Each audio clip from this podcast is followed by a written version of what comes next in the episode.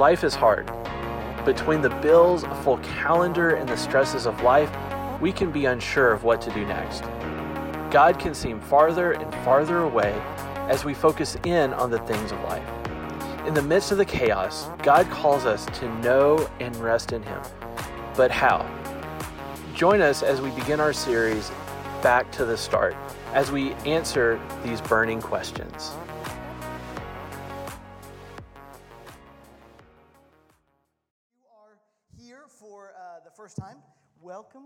Thanks, you guys. I have to be careful they don't drop it forwards. You can drop it backwards, but not forwards. That would be a catastrophe, Jimmy. You're right. Especially during Pastor Appreciation Month. That would not look good. They'd all read about it, wouldn't they? Oh, that poor pastor. That's what he gets.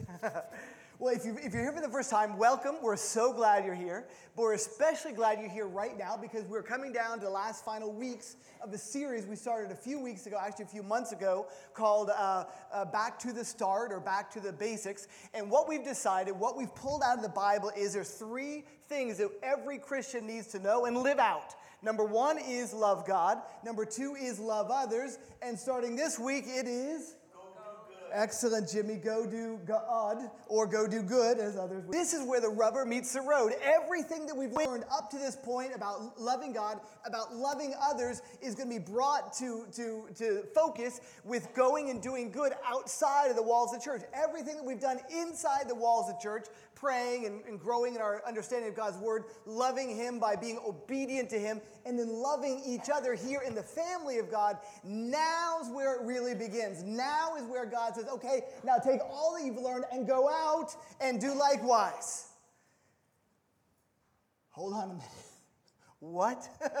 God, it's one thing to give you an hour and a half, maybe if I come on Wednesday nights, three hours a week, but now you want me to do the stuff I do in here out there with my friends and, and, and with my family and, and with my colleagues. I, I don't know if I signed up for that, God. I, I already give you an hour and a half, three hours a week. That sounds really hard. I don't know how to do it, and, and I don't know if I really feel comfortable doing that. Well, we all have our excuses, don't we? And yet, all the while, God is saying, Go do good. Go do good. Go do good. We're going to try a little practice here, and maybe this will help you understand better. In fact, I'm even going to give you the good part. I'm going to let you guys play God. We're going to do a little role play here, and, and guys, you get to play the part of God. Guys, husbands, enjoy it because it's only going to be some of the uh, repeat some of the excuses i'm going to read off some of the response some of the uh, repeat some of the excuses that we make when god tells us to go do good and you guys playing the role of god you will always respond with the words go do good. Let's try that together. One two three. Go do good. Now remember you're talking like god so you got to talk really loudly really clearly and with a british accent okay? You ready? But Lord, there's still so much to do inside the church. Come on, like you mean it. Nice. But Lord, I already have so much on my plate. But Lord, the need is so great and we are so few. But Lord, what if they don't want my help? Oh, come on, together now. But Lord, we don't have the resources to even make a dent in the problem. Go to good. But Lord, I'm afraid. Apparently, you are too. Folks, this is God's answer to every excuse we can come up with. This is God's answer to every reason we can have for why we need to stay inside this building. That we to give God a, a, reason to leave us answer to everything we can come up with. To, to give God a, a reason to leave us alone and let us stay here to work on ourselves just a little bit longer. Boy, we've taken weeks and weeks, and I know you've been thinking to yourself, boy, how long can we talk about loving God and loving others? Can't we finally get to the last one? Well, now we're the last one where the rubber's going to meet the road. You're like, hey, um, can we go back to number one? I'm not sure I really know. It's time. We saw it in the video. We're going to read it in God's word, and you know in your heart it is time to go do good. Open up your Bible. We're going to dig out a story from the Old Testament, the book of Jeremiah. Jeremiah chapter 29, verse 4. The words will appear on the screen. I hope it's difficult for you to read them. I hope this bright yellow sign is sticking in your eyeball so it's hard to focus on anything else. Then I've reached my goal. Jeremiah 29, verse 4 through 7. I'll read it out loud. If you have it in your Bible, that's great. You can even have it on your, your Bible app. Uh, you'll find the notes for the sermon in there. Uh, Jeremiah 29, 4 through 7. I'll read it out loud, and then we're going to pull out here what I believe are five steps to, to living a life that is, that is on mission with and for God. So that we understand what the Bible is teaching about going and doing good, and what 29, verse 4. This is what the Lord Almighty, the God of Israel, says to all those that I carried into exile from Jerusalem to Babylon. Verse 5 Build houses and settle down, plant gardens and eat what they produce, marry and have sons and daughters. Find wives for your sons and give your daughters in marriage so that they too may have sons and daughters. Increase in number there, do not decrease. And verse 7 Also, Seek the peace and prosperity of the city to which I have carried you into exile. Pray to the Lord for it, because if it prospers, you too will prosper. All right, right there. That's some powerful words spoken by the, the Lord, uh, the God of all the universes that were ever created, to you and to me. First to the, the, the people of Israel who were pulled into exile, but also now to you and me thousands of years later. What does it look like to go do good? This is a biblical foundation that we're going to build on. And, and walking through these five steps, we're going to understand what it looks like to live a life that is on mission with and for God, where we are going and where we are doing the good that He has called us to do. So, number one, that first step is that we, are, we have to understand that we are placed for a purpose. The God of Israel says to all those, I care a little bit out of verse 7. In verse 4, this is what the Lord Almighty, the God of Israel, says to all those I carried into exile. Then jump down to verse 7. Also seek the peace and prosperity of the city to which I've carried you into exile. This idea of carrying into exile was crazy for the Hebrews. Why? Without going too far into the history, the, the, the, the Hebrews messed up. And sometimes, not always, but sometimes God would use this idea of, of letting them be defeated, letting them be carried off into exile, letting a number of them actually be, be killed in, in battle. It was some, some horrible things back then, but God would use these as teachable moments. and this was one of those teachable moments. He allowed them to be carried off. No one stole the people from God. No one took them without his permission. He wasn't busy doing something else and they snuck away the Bible says he carried them into exile. And they're like, wait, what? We're stuck here in Babylon. We left our home and our family, our security, and now we're under the oppression of these horrible, mean people. And you brought us here, God? Folks, here's the deal. if we're going to understand what a life looks like that is on mission with and for God, that we are on, in the path of going and doing good, the very first step we take is to understand where you have been planted, where you have been placed, which family, which neighborhood, which house, even which church family you were going to be a part of. He knew exactly what school and, and what job trajectory you were going to take. He knew all of those things, and He's placed you there because He has a plan for your life, and He has a plan to build His kingdom here in Cape Coral and Lee County, and you play a role in that. God carried you to that place. Now, the Hebrews were saying, wait a minute, I, I didn't sign up for this. I, I, I didn't want to be a part of this. If I only could go back home, then I could serve the Lord. If I could only be in my own house, then I could serve the Lord. If I could only go back to my old traditions and my old way of doing things, my old way of life, then I could serve life. Then I would be happy to go and do good all day long, Lord. But stuck in this place, in this situation, with this family and this regime, I'm going to stay where I am. And God says, No, I have placed you there on purpose. But we say, if it is not my plan, if it is not my desire, then God can't be in it. I just better sit here and wait here and stew here until God fix all of this. and then I can finally serve him. And God says, No, I want you to serve me where you are, how you are, and when you are right now. What about you? Has God carried you to a place that you would not have chosen? Has God brought you into a family that you, that you would not have chosen? And you're to a place in your employment or lack thereof that you would not have chosen? And you're saying, well, until God fixes this, I'm not going to raise one finger for him. God is saying, I've carried you there. I've placed you there. I have a purpose for your life right where you are. Will you allow him? What about Paul in chains? You remember the story about Paul in chains? Paul c- could not imagine a more godly man on the face of the earth during his lifetime. He wrote the majority of the New Testament. He, he was as close to God as any other human being on the face of the earth at that time, and God landed him in prison. So what does Paul do? He says, "Well, I'm, until God gets me out of this place, I guess I'm just going to have to sit here and stew. I'm not happy about it, so no one else is going to be happy about it. And you know that's not the, the way it was. As soon as he sat down, the first thought in his mind is, wow, look at all my new friends. they don't know Jesus, and he's never even heard of Jesus. This is great. Thank you, Lord. Wednesday night, we are listening to a, a, Bible study. If you have not come to Wednesday night Bible study, adult Bible study, you are missing out. Don't miss this opportunity. Every Wednesday night, we're, we're, we're here. Well, for now, we're in that room. We're kind of outgrowing that room. We may have to get a new one. But the last few weeks, we've been studying uh, the book of Colossians with, with Pastor Louis. Exactly.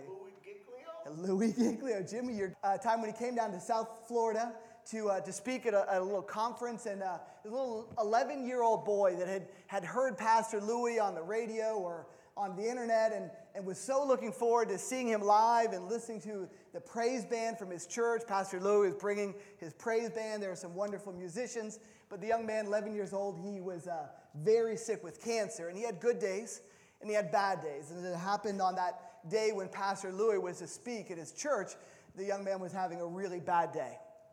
Pastor Louis heard about this, got the whole band together, and they went to visit this young man at the hospital. So Louis shared a word out of the Bible. The band sung a few songs. I mean, it was beautiful. He loved it. But then before he left, Pastor Louis said, Now, young man, you know, how, how can we pray for you before we leave? fully expecting the 11 year old kid who was literally dying of cancer to pray for healing, that they would anoint him with oil, that God would change his situation. That's not at all what he said. The 11 year old kid looked up at him and said, You know what? My brothers and my sisters are really struggling with this. Would you pray for them? Pastor Louis, of course, choking back tears, prayed for the, the brothers and sisters. He said, But but, but tell me, there, has got to be something else we can pray for, for you personally. How can we pray for you? And he said, Oh, yeah, sure. Doctors that I get to meet every single day while I'm here in the hospital. He's not supposed to pray that. He's supposed to want out of that situation. He's supposed to want to get healed. He's supposed to expect God to fix everything for him first, and then he'll go do some good. Silly kid.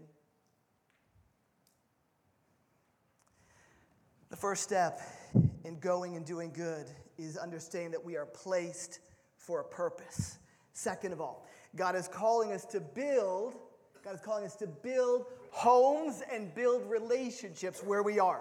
Look at verse number five.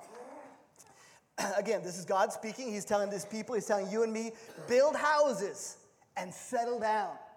Now, you know, like I know, that a house is not necessarily a house.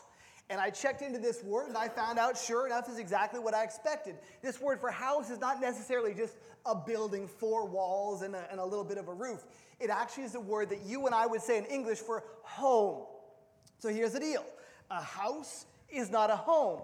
You can buy a house, you can even build a house. But a home, you know the deal, a home is made with love. I'll give you an example we, uh, we were a part of helping, where's Cece and Jesus? I don't see them. Right, there's Cece. Jesus working. But when we, uh, they were so excited. Many of you have built your own home time. So for them, it was no different exactly like your experience. It was the same for them. Finally, finally, it came the day to move all their stuff in. It was a beautiful house. I mean, it was built exactly the way they wanted. He was very much, they were both very much involved in the whole process. They had it, you know, just the way they wanted, the right colors, the right decor, everything was right.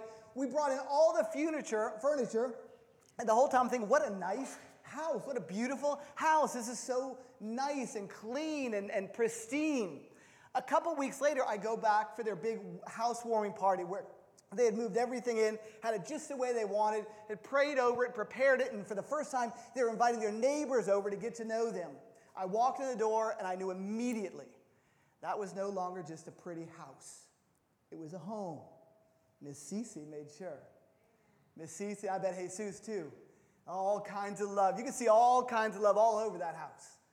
That was no more a house, but that was a home. And that's the exact word that God's using. He's saying, Go and build homes, permanent, put down roots. I'm asking you to build relationships, not just a house, but a home, becoming part of a neighborhood permanently. And the word here is to settle down.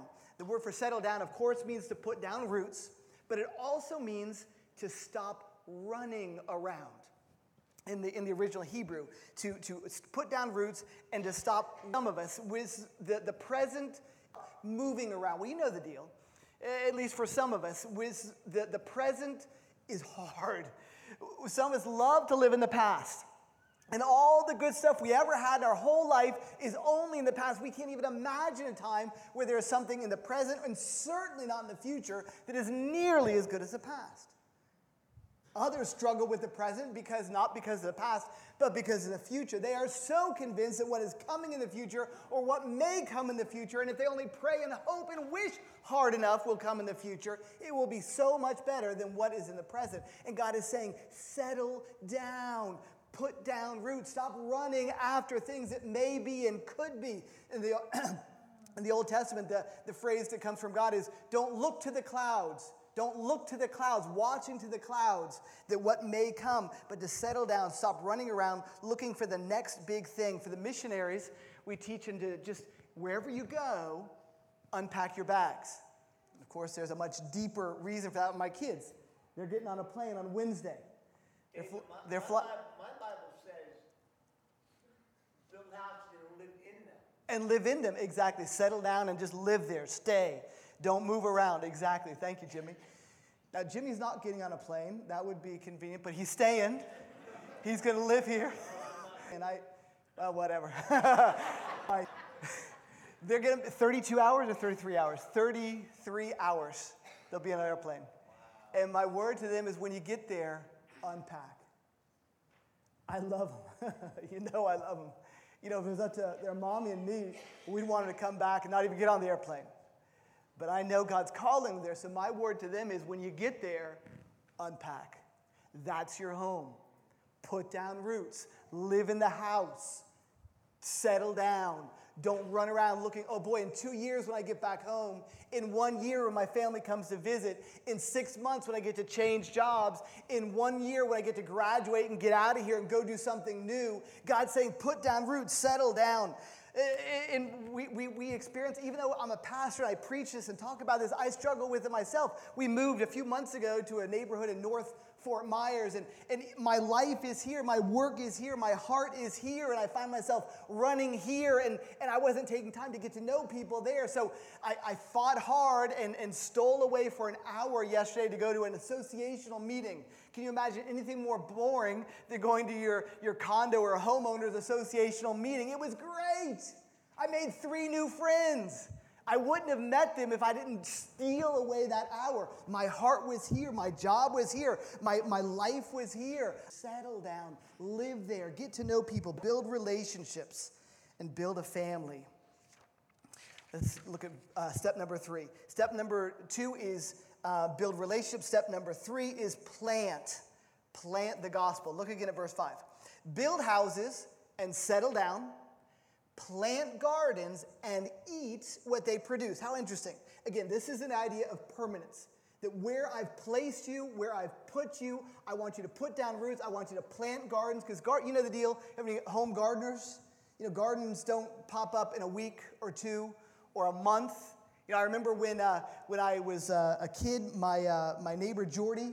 You'll hear me talk about Jordy a lot. George was his real name, but his mom called him Jordy. So, of course, we called him Jordy too because it really bugged him. So, Jordy and his family took me to North Carolina, their little cabin, and, and we were crazy, naughty boys. And her, his mom and dad had the best idea ever. They took us to that little feed store and gave us each $2. We got to buy four or five little packets of seeds. Well, that kept us busy all week long, clearing this little piece of land and carefully planting each one of those seeds, coming home exhausted at night, taking a shower, and going to bed. Uh, they win the award for the smartest parents on earth, you know. But I could not wait to see what was going to grow, and we planted all kinds of exotic things, just sure we were going to have a bountiful harvest. Well, we were only there for six days. Uh, tomatoes and maybe a carrot or two. We went back at the end of the summer. I think they found two old rotten uh, tomatoes and maybe a carrot or two. That was it. But you've got to stay. You've got to be permanent. You got to wait. The Bible says here, even eat the fruit of your labor. Enjoy it to the very end. The biggest difference here uh, through this verse is this is showing the biggest difference between local missions that we're talking about right now here in Cape Coral and global missions, what my kids are going to do, or what we do as mission trips. When we go to Colombia, excuse me, when we go to um, uh, Guatemala, when we go to Cuba, a place like that, we're there for a week and we're planting seeds and we're pouring into people and we're sharing our faith. We're doing missions. But come Saturday, we got to get back on that airplane and leave and come back. And we don't get to eat the fruit of our labor. We don't get to participate in the harvest. But local missions, what we're talking about here, whether it's uh, in a community or in a school or in a neighborhood or in a neighbor's house, that's where we get to stay and that's where we get to, to eat that fruit. How do we plant these seeds? What would that look like? I remember uh, during the last hurricane, I was still in Miami. I was serving as a local missions pastor. So we did all kinds of activities like that, and we had the Baptist Global Relief. And we have, of course, many of you yellow shirts and yellow hats here as well. I remember one lady uh, called me on the telephone thanking me for all the bumblebees in her backyard. Come uh, distraught, her yard catch up to her, but she was in awe. She, she had come uh, distraught, her yard was completely trashed, and trees had fallen through her roof, and her screens were all torn up. She had come to the church. It took her hours to wait in line. Finally, got a hold of someone, and we sent a team of these 70 year plus workers, the bumblebee, she called them and they were all over her yard. And within an hour and a half, everything was clean. That lady never missed another Sunday at church after that. She didn't know us from Adam. She didn't know anything about us or the church or, or anything we did. But those bumblebees made all the difference in the world for her. Uh, last uh, couple of days ago, we helped bring a bunch of furniture over to the uh, Cape High High School. In a couple of days, we're going to go back and help decorate their, their teacher's lounge.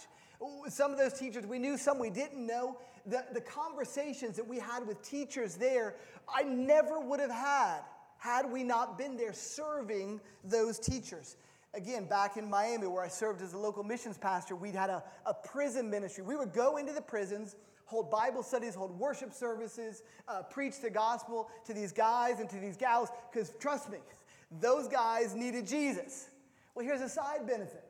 Their families who were still on the outside, they saw the change in their brothers, and we had to start a whole new church from that we were ministering to. They started coming to church. We had to start a whole new church from the families of the uh, convicts who were coming to Christ and coming to faith because God was changing their life so much for years, we would go into a children's detention center in Miami. You've heard about it when the kids come across the border without any parents. Well, they're gathered into these centers. One of those is in Homestead, Florida. And they, for reasons which I to this day do not understand, they allowed us to come in and hold worship services for these kids. 1,000, 1,500, 2,000 kids freshly arrived in our country, away from parents, having gone through literal hell to get to that place and now finally safe and secure. And as we would hold these services, we had hundreds of boxes of tissues because the, the, the, the, tears were streaming.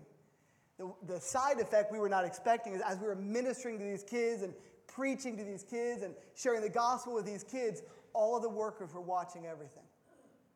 You would not believe dozens and dozens and dozens of families from the workers that were working with these kids began coming to church because they saw all of the love that we were sharing with those kids. Foster and adoption parents as we've hosted here in our church building foster and adoption groups to meet here as watching.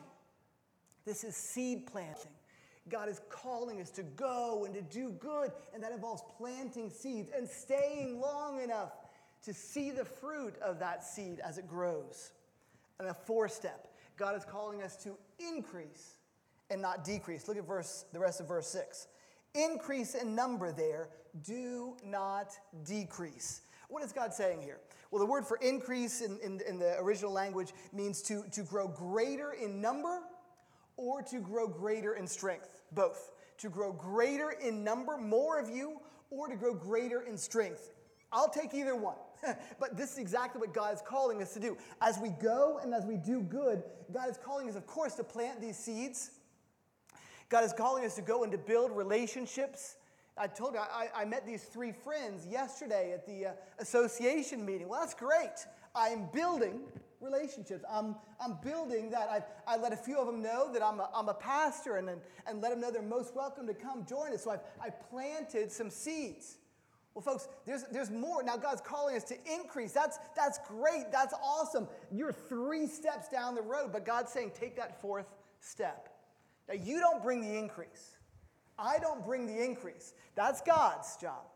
But God is calling us to plant and to put down roots and to love on folks and to pour good doing should draw give them the opportunity to grow and to know God. Our good doing should draw others not only planting, but also seeing the increase. Folks, what would that look like for you? I, you know, I named off a bunch of things that, that we have done in the past or that this church is currently doing. You may have a totally and completely different idea. It's great. I can't wait to hear it. Whatever your idea is, however God is moving in your heart, God is saying, do it. Move out and do that. Go. Do good. And the fifth, the fifth step is at the very end, verse 7. Also, seek the peace and the prosperity of the city to which I have carried you into exile. Pray to the Lord for it, because if it prospers, you too will prosper. Okay, this is very important that we catch this. In fact, can we see that? Yeah. Are we there? Number five? There you go. Good. All right. Uh, you see, see the words? In fact, I'm going to come over here to make sure I see them. Also, seek the peace and prosperity of the city to which I have carried you into exile. Pray to the Lord for it, because if it prospers, you too will prosper. I know the sign's in the way. That's good. I want it to be in the way. But you see all those three reds? In the original language, Hebrew, the New Testament was originally written in the original language a lot. The Old Testament was written in Hebrew. The New Testament was originally written in Greek. And so those three words are all the exact same word in Hebrew. Anyone guess what that word might be? You've probably heard it somewhere. Shalom, excellent. Some of you have heard that word, shalom. Let's dig into that word for, in fact, go ahead, there you go. That's what it looks like. In the original language, it looks something like that. Also, seek the shalom of the city to which I've carried you into exile. Pray to the Lord for it, because if it shaloms, you too will shalom. That's what God is actually saying to you and me. What does that word shalom mean? Of course, it means peace. That's the most direct and literal translation of the word, but it means peace and prosperity. It means peace and contentment. It means peace and completedness. To be, to be whole or mature or, or, or finished. It even means to be satisfied or to say, I have enough. Wow. When was the last time you said those words? Thanks, I have enough. That's not very American, is it? Because there's always more. There's always more time, there's always more money, there's always more toys, there's always more food. We bless someone with it, it means to give some. But apparently, this word shalom, when we have it or when we bless someone with it, it means to give someone that sensation, that feeling, that, that, that, that, that place in your life when you can say, I am at complete peace. I am completely contented. I have everything I need. I have enough. And this is what God's saying. Also, seek the complete peace, contentedness of the city to which I've carried you into exile. Pray to the Lord for it because it, it shaloms. You too will have complete peace and to be able to say, I have enough. Folks, that's huge. Here's a huger part. That's good grammar for you. The hugest part of all is this we're not praying for the shalom of your brothers and sisters in church. We're not seeking and praying for and hoping and wishing and longing for the shalom of your brothers and sisters in church that you already love and you're already invested in and you already care about. God's doing all this and asking all this and focusing all this on those people that don't yet know Him and that you don't yet know. Why? Because as they shalom, so will you. God, of course, asks us to pray. He says, Pray for them. Yes, pray. But even more than that, he asks us to seek. And that's a very interesting word in the original language. It means actually rub over and over again in one spot. If any of you have been to um, maybe to Europe or, or to South America, some of these old cathedrals, you've seen some of those statues of Jesus or, or other Bible characters, and, and they're made out of marble or maybe, maybe out of bronze. Sometimes, if the statue is low enough that people can actually get to it, you'll notice maybe the feet or the hand, looks like it's been rubbed down to nothing. Complete, all the fingers are gone. All the toes have been rubbed smooth. Why is that? Well, century after century after century, people have come by and they've sought to seek. They've come by and they've tread there, they've rubbed there over and over and over and over and over again until it is rubbed smooth. That's the exact word that God is using here.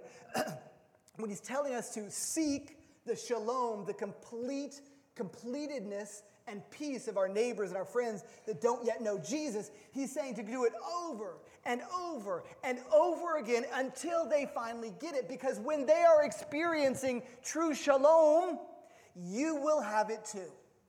Folks, that's huge. It's a huge responsibility, but it's a tremendous blessing. Yes, we're praying for them. It says it right there pray for this, but it also says seek this. And that is that continual, repeated, without ceasing until it's almost rubbed right here in our church. I'll give you two very good examples as we finish up. This month alone, we have two opportunities. As we go back to Cape High School, you may want to go with us and help us decorate that teacher's lounge just to bless the teachers. We're not going to lay out Bibles. We're not going to write Bible verses on the side. We're not going to grab teachers out of the hallway and start preaching to them. We're probably just going to bring them donuts and bagels, maybe pastelitos if I have my way.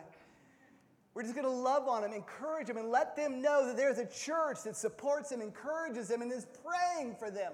And I know that when those seeds go into the ground and begin to grow and bear fruit, God will allow us to be a part of that. And then the second opportunity is the very end of this month, the very last Sunday, is our big fall festival. And all of you are invited, and it's going to be a great time. And hundreds of people from our community will be right here on our campus. Here's the deal someone's got to talk to them. Someone's got to hand them candy. Someone's got to prepare hot dogs and hand them a hot dog. Someone's got to give them a soda. Someone's got to give them a water. Someone's got to show them where the bathroom is. Someone has to clean the bathrooms when it's all over. Someone has to be involved in all of those things. And that's all to bring shalom to our city. Will you be involved? Kevin just told you the list is right there on the board, or you can talk to him, talk to me. But you can be involved in going and doing good, starting right here on our campus it is clear that we have been trained to love God and to love others. The question is will you go? Let's pray. Father God, you are a patient God, a God who has everything we need and gives us every good tool that is necessary to do what you've called us to do. God, you've prepared us. You've taught us how to love you. God, you've prepared us. You've given us opportunities to love each other here inside the walls of the church. And now, God, you are asking us to take that step of faith and to go public with all of this training and all of this preparation. So, God, we pray that you would be faithful to go ahead of us, preparing the way and opening the hearts to those that we would be sharing with. Thank you, Jesus, that you are a sending God and that we, your people, are your sent ones. We love you, Jesus. Amen. Thank you so much for listening this week to the New Hope Church podcast. If you live in and around Cape Coral, Florida, we would love to have you visit our church campus. If you would like some more information about us, we can be found at www.newhopecapecoral.com.